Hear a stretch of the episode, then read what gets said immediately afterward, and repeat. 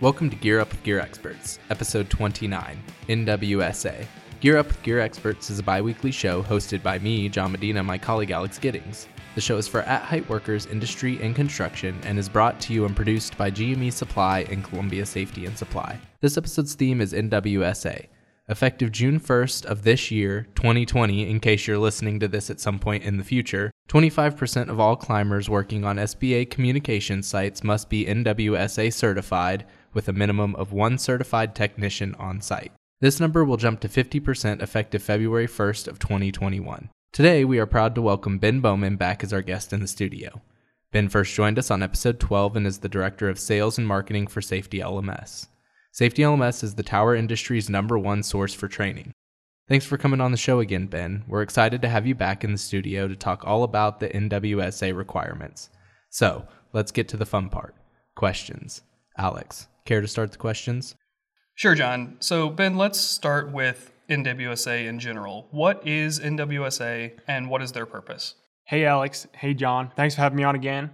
The NWSA is the National Wireless Safety Alliance, and it was developed in order to get a minimum standard for the skills that the tower tech climbers have in order to do the actual work on sites. So there was a realization by the experts in the industry that they understood that there was no minimum requirements in order to understand what the minimum level of skilled workers there are within the industry. There was different requirements for certifications for safety competent rigging, competent climbing, that type of thing. But there was never any training or certification levels for skilled workers and the jobs that they were actually doing on a day to day basis. The group of experts got together and they developed the NWSA and put together several different tests to be able to get a baseline level of can person X do X, Y, and Z jobs in the field. Yeah, so it's the skills outside of how to climb safely, right? A lot of the job is more than just climbing up the tower, working up there safely, and climbing back down. There's a lot of more technical stuff that they need to know. And so setting out and building out that curriculum was really important. Yeah, exactly right.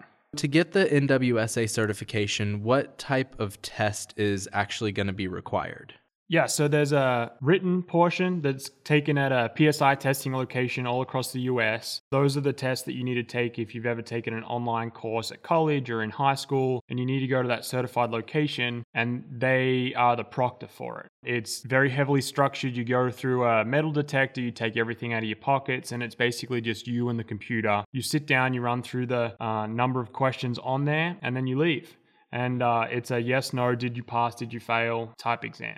Then after that, uh, you contact anyone on the NWSA website that is a certified examiner for these NWSA exams, and they can schedule the practical portion of the exams with you. And unlike the competent rigging and the competent climber course, there's no prerequisite training course that goes with it. This is based off the knowledge that you've learned from your day to day activities and what you've learned from the candidate handbook uh, that can be found on the NWSA website. So once it's scheduled with a practical examiner, you come in 30 minutes before the exam, you hand them the candidate application, and basically the examiner and the student are the only people that are allowed in the room and the examiner reads off a set of directions on what to do and the person taking the test has to follow them. There's not any direction given by the examiner, there's not any feedback given on how they've done it. They sit there with a piece of paper and a pen and tick yes, no, did they do it correctly? Did they not do it correctly? Two hours is the time limit for the NWSA TTT1, and 90 minutes is the time allowed for the NWSA TTT2 course. After that 90 minutes or the two hours is through, the candidate leaves, and the examiner submits all the forms back into the NWSA, and the NWSA takes care of the rest of it. They'll go ahead and they'll grade it, they'll issue the certification, or they'll say, no, you sorry, you failed, please try again.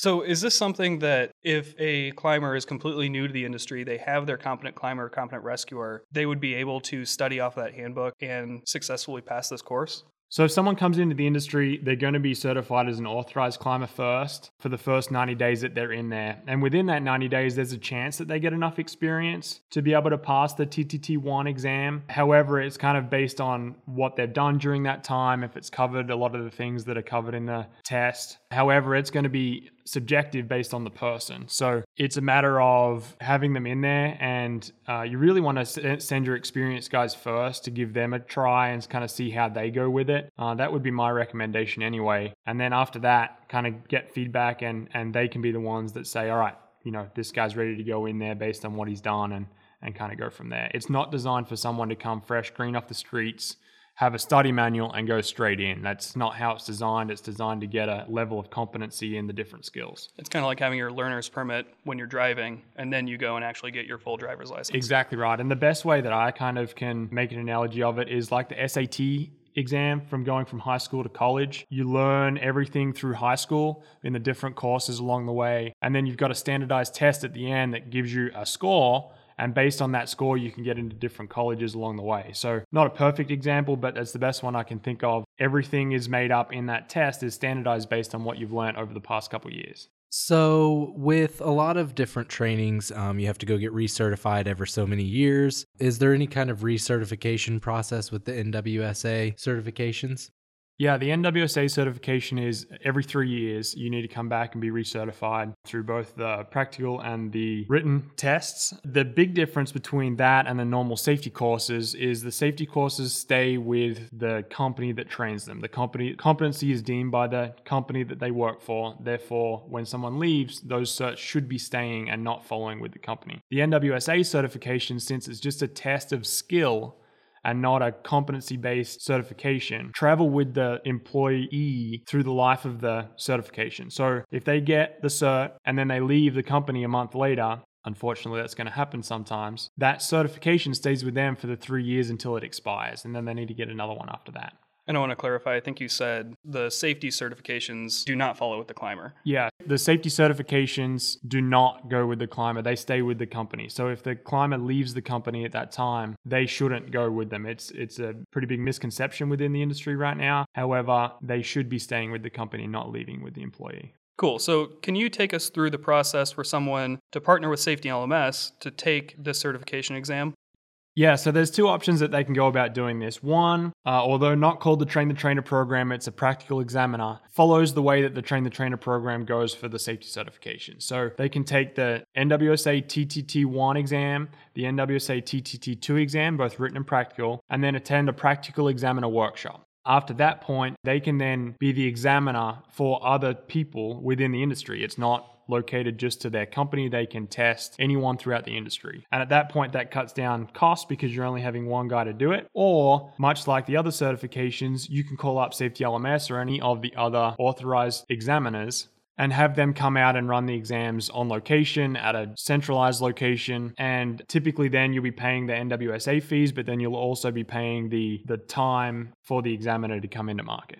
And in addition to the NWSA exams, what other training solutions does Safety LMS have available? Yeah, so we have uh, training certifications for basically any certification that you're going to need to get on a tower.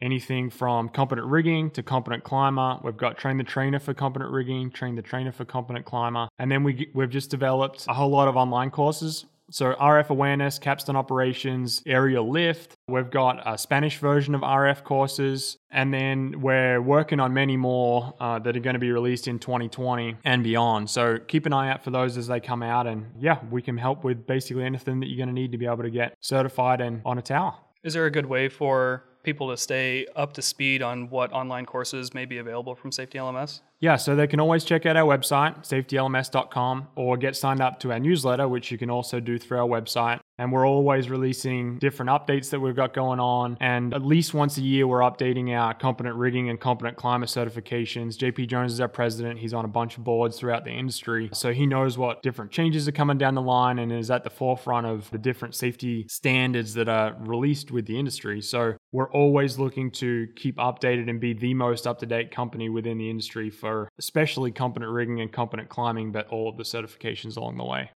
Thank you so much for coming on the show to talk about NWSA certification and exams, Ben. But we do have one more question before we let you go. If someone wanted to reach out to get more information on training schedules and course options, what are some other ways that they could reach Safety LMS? There's a few ways that they can reach out to Safety LMS. They can call at 512 710 5000 They can email us at info at safetylms.com or they can head over to safetylms.com and click on the chat icon at the bottom right hand corner. Or you can check us out on Facebook, LinkedIn, Instagram, or Twitter at Safety LMS. Thanks, Ben. We'd also like to remind listeners that Safety LMS offers a full selection of in person and online training courses, like Ben had mentioned. They also have regularly scheduled training sessions at their eight nationwide training facilities. You can access Safety LMS's full training catalog at gmesupply.com and colsafety.com. You can also contact our gear experts with any questions at 718 210 3913 by email at info at gmesupply.com or via instant chat. Use the instant chat by heading over to gmesupply.com or colsafety.com and hitting the click here to chat button in the lower right hand corner. Now it's time to move on to our weekly insight. Ben just dropped some knowledge bombs about NWSA. Training is an important part of the job, but knowing your gear and what gear you need in specific situations is important too. Alex, let's break down high visibility gear and the ANSI 107 2015 standard. Sure, John. So, ANSI 107 2015 covers approved high vis gear. These classes are based on hazards on the job site, complexity, vehicular traffic, and speed. All compliant high vis safety gear must be balanced in design with specific material requirements to meet the standard. No less than 40% of the minimum required reflective and background material has to be present on both the front and back of the garment, ensuring visibility from the front and back. Exactly, Alex. There are also markings that are required to be on the apparel. Those markings are the manufacturer's name, an item number, size, ANSI slash ISEA standard, including year, indication of compliance of flame resistance. If not flame resistant, it must show this garment is not flame resistant as defined by ANSI slash ISEA 107 2015 a pictogram showing garment type, class, and level of reflective performance, and the maximum number of wash processes. For example, if the garment can only be washed 50 times, it should say max 50. And that maximum wash number is something that I think a lot of people might overlook. The fact is, the longer you wash things, they fade, and that's a really important thing to think about to make sure you're in compliance. High visibility requirements don't just stop there. Be sure to check back on our next weekly insight where we'll discuss garment categories and performance classes. We'd also like to remind everyone that while the show is meant to be fun, entertaining, and informative, it is not intended to replace proper in depth training. Manufacturer's instructions must also be followed and reviewed before any equipment is used, and proper training should be received before operating any equipment or before climbing. We'd like to hear from you about why you climb. Email us a voice message at gearup at gearexperts.com about why you climb and what climbing means to you for a chance to be featured on the show, and win some swag, of course. We hope you had fun and found a lot of value in today's episode. You can find more information and detailed show notes at gearexperts.com slash episode 29. Get social with us at Gear Expert Show, at GME Supply, and at COL Safety on Facebook, Instagram, Twitter, YouTube, and LinkedIn. Gear Up with Gear Experts is available on all major podcast listening platforms. Hit that subscribe button if you're new to the show, we'd really appreciate it. And don't forget to tell your friends too. If you got a few extra seconds to drop a rating and review in Apple Podcasts and let us know how we're doing, that'd be awesome. Gear Up with Gear Experts is presented, produced, and edited by GME Supply and Columbia Safety and Supply. Your hosts are Alex Giddings and John Medina. And until next time, climb higher.